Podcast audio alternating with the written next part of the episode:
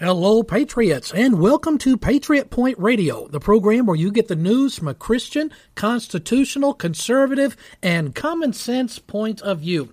Well, let's look into some of the news we have going on here in Kentucky this week. First of all, up there at the state capitol, we have some good news for you. Yes, some good news. A good new law being proposed to push back against some of this craziness, and praise the Lord for that. Uh, a new bill has been proposed called BR 106. BR stands for Bill Request Number. And this bill would push back against the insanity of this uh, required vaccine passports.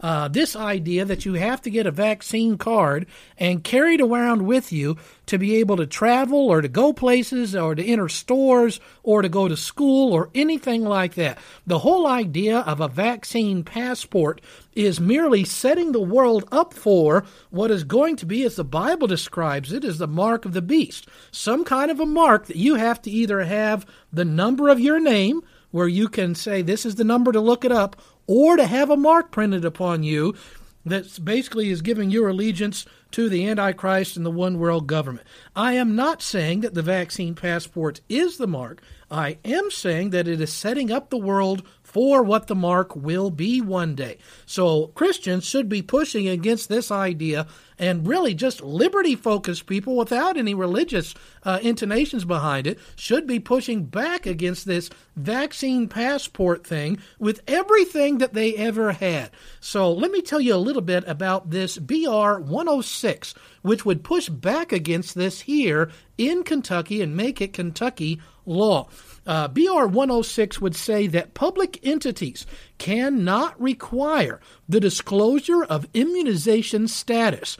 So that means businesses, schools, anybody and everybody, they are not allowed to ask you your private health information. Right now, we have something on the books, federal law called HIPAA, which is your Health Information uh, Privacy Act, basically, is what it stands for and it says the people can't ask you your private health information.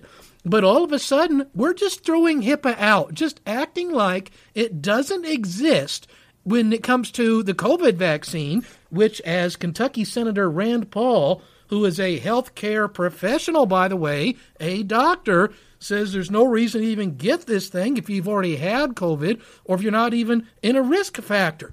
Uh, and we'll talk more. In fact, let me just right now, the World Health Organization has come out in a public statement this week encouraging school age kids to not get the vaccine which is an amazing thing. Uh, a statement that came out on June the 21st. World Health Organization now says children should not be vaccinated against the COVID virus. If you would like to have a copy of the article talking about this, I will be very happy to send that to you so you can read it for yourself.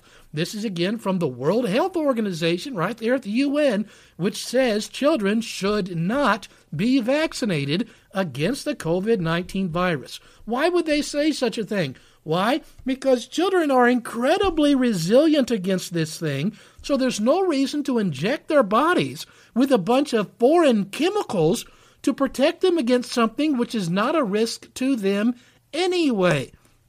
If you would like to get a copy of this article, then you can just email me here on the program at lee.watts.kentucky at gmail.com.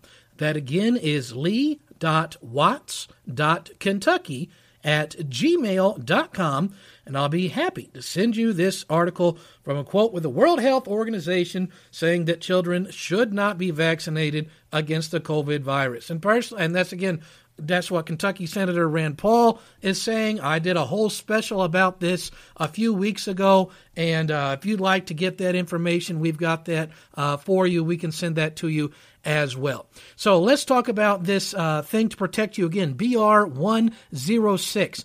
It says that public entities cannot require the disclosure of immunization status. It goes on to say that private employers must allow for employees to decline a vaccine if they choose. Now, right now, we've got a lot of people saying, listen, I do not want to take this vaccine, but my employer is saying that I have to. Well, as we talked about for the last few weeks in a row, and it bears repeating, there is already a federal law on the books that says that no one, no employer, no private institution, no one is allowed to require that you take an experimental treatment. And that's all this COVID vaccine is right now. It has only been approved for experimental use. But of course, there's widely held, uh, we're all guessing that the Biden administration is going to pressure the FDA to forego all of the safety protocols, get rid of all the normal time constraints, all the normal processes in place to protect the public against something, and they'll probably get it approved. Uh, probably, I'm hearing by September. So uh, this would say, listen, even if they do it, no employer could require you to get a vaccine and inject into your body that you refuse to get. And we're seeing a lot of medical professionals are refusing to get this. In an article from this Wednesday, June the 23rd, from the Lexington Herald Leader, on the front page, their front page main article says, quote, most nursing home workers not taking COVID vaccine, end quote. Well, why would a, the most, the majority here of these medical professionals be refusing to do this when they're working with a group of seniors? Seems to me that they know this thing has not been properly tested. It usually takes 10 plus years to properly test a vaccine. This one's only been tested for six months and it's had all kinds of problems. The CDC has to keep a website up called VAERS, which stands for the Vaccine Adverse Reaction uh, Event System, and it's already reporting more than 5,000 deaths caused by the COVID vaccine. That's people who weren't going to die of the virus, who weren't going to die anyway. They just died because of the vaccine. This is public information on this CDC site, and yet not being publicized in the mainstream press that's why you tune in to Patriot Point Radio. So BR 106 would uh, would say that public entities cannot require the disclosure of your immunization status. It would say that employers must allow for employees not to take the vaccine. And in addition, it would also say that public universities cannot require the disclosure of immunization status, meaning, hey, you can't make me do this to go to your school. It would also it adds to that. It says these public universities that fail to comply will not be eligible to receive state funding. And that is the linchpin to make this work. Because if there's no punishment for it, you know what they're going to do? They're going to violate your rights anyway.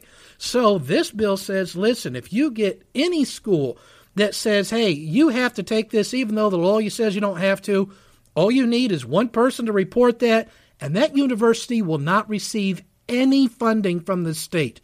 I guarantee you that is what it will take to make them fall in line and not start, uh, start violating your rights. It goes on to say that businesses cannot require customers to disclose their immunization status. Uh, which again we're seeing you can't come into my store you cannot buy you cannot sell unless you got that little paper or you got some kind of little mark i can scan that says you have this vaccine it goes on to say that Kentucky cannot share individually identifying immunization data with other states or agencies of the federal government. So it's like, listen, if you get some private health information, it cannot be taken by all of these other organizations that are just going to push it out to everybody that you're trying to protect your private information from. And then this is a key one at the end. It also says that parents have the ability to decide whether their school age children will receive a vaccine or not, and they can decline on the basis of conscientious objection. Which you would think it's crazy that the parents should have such parental rights as to determine what chemicals are injected into their children. Uh, but this is the status of things that we live in today, and this would simply codify that in the law. And this, unfortunately, is a much needed thing that we need to get into Kentucky law. I can tell you right now, beyond any shadow of a doubt, that the uh, people who are pushing against medical liberty hate this bill. They want to be able to control what is injected into your body, what is required to be injected into your children's body, and uh, that gives them a massive amount of control really over your body, the thing that you should have the most control over. This is a wonderful bill that will provide Kentuckians protection against medical tyranny. So this is BR 106. BR 106. I hope that you will contact your friends, your family, maybe even some of your enemies. Let them know, hey, this is a great bill we should all get behind. Let's build up a lot of uh, momentum behind this and let's get this thing passed. I mean, day one when the legislature goes back into session next time. BR 106. It is being written by the representatives Savannah Maddox, uh, Mark Hart, Felicia Rabourn, and Thomas Huff. I know each one of these representatives that work up there in the Kentucky House of Representatives in Frankfort. Uh, these are some liberty minded people, some of the strongest people that have stood up against this tyranny of the governor for this last year and a half, and they're already trying to get out ahead of what they see is going to be infringements upon uh, some Kentucky liberties in the future if we do not take these actions. So that is BR 106 in before the Kentucky House of Representatives. The Kentucky legislature is out of session right now and they'll be out for the remainder of the year. They will not go back into session until the first week of January 2022, and that's when they can start passing new laws. And next year is election year. So every single member of the Kentucky House of Representatives will be up for a vote next year. So that would should make them be highly interested in listening to what the people say. Well, let them hear from you. If they don't hear from us, then it's our fault. So let's make sure we do our part. If you would like to say, well, then how can I do my part, Mr. Watts? How can I contact my representative and, uh, saying, I want you to approve BR 106? Well, I'm glad you asked. And since you asked, this is how you do it. You can do two ways. You can either email them or you can send them, uh, a, you can call and leave a message. If you would like to call and leave a message, there is an answering service right there in the Kentucky Capitol. They got a phone bank of I like 30, 40 different people that answer the phones, that take the messages for the representatives. It's highly efficient. This does get onto the representative's desk, does go before them. So if you simply call the number I'm about to give you, get a pencil and paper handy.